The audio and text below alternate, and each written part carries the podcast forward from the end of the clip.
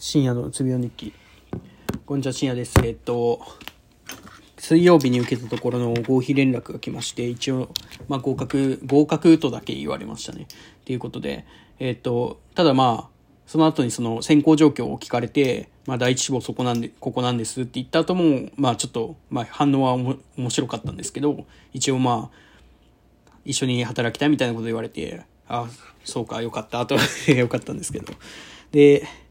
まあそうですね、あと10日、今日10日から12、で、12の昼ぐらいに家出るんで、昼出て、で、かつその移動時間に結構かかるんで、まあ4時ぐらいなんですよ、面接が。なんでまあ実質その、今日合わせて3日、えっ、と、準備期間があるということで、えっ、と、まあ頑張ろうかなと思ってるんですけど、どうしようかなと。で、その、自分の中でその水曜日に受けたところで話す内、話した内容で、今回の、えー、企業で、えっ、ー、と、切り替えないといけないのは、その事業内容と、えっ、ー、と、まあ、あと職種事業内容か、事業内容と、えっと、志望動機っていうそこの2本だけで、まあ、もしかしたら、その、他の質問が飛んでくる可能性があるんで、そういう可能性を潰していく、その自分の中で答えれるようにしておくっていうのが重要なのかもしれないんですけど、まあそういった形でその、まあ自分の中でなんだろうな対策に対してふわふわしてるというかなんかある程度自信はついているけど不安もあるみたいな状況でただ不安に関してはなんでか分かってない。もしかしたら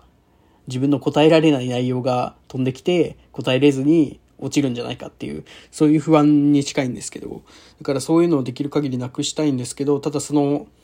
そういったどういう質問が来るかっていうのを、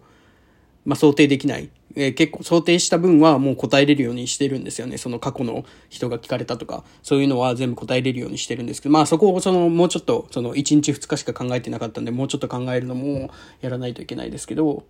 うーんっていう感じですね。まあでも、まあ一つその、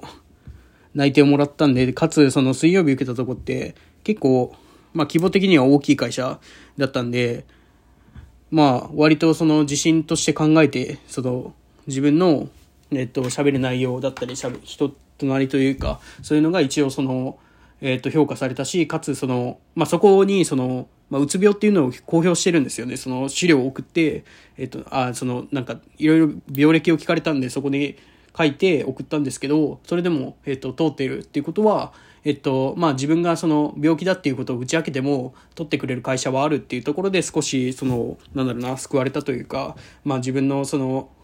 病気になったっていうマイナスポイントでしか考えてなかったんですけど、そういった面で、えー、良かったのかなと思ってます。はい。ということで、まあ、あと3日、3日、うん、まあ2日、3日、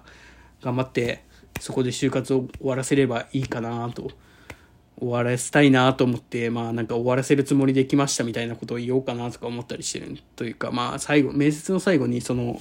まあなんか、こういう夢があって、御社でそれをやって、社会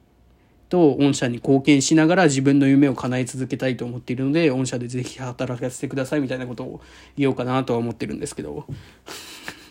臭いっすかねなんか臭いけど、そう、そう、まあなんか、最後のなんか自分の就活の、なんだろうな、な、ほぼ最悪その、今日泣いて出たところでもう、働くのも全然悪くないと思ってるんで、まあそういった面で、まあ、一つその最後の締めくくりというか自分の就職活動の本当に行きたい会社なんでそういったところを伝えるのもありなのかなとか思ってます。ということでまあここからもうちょっと頑張っていきたいと思います。ありがとうございました。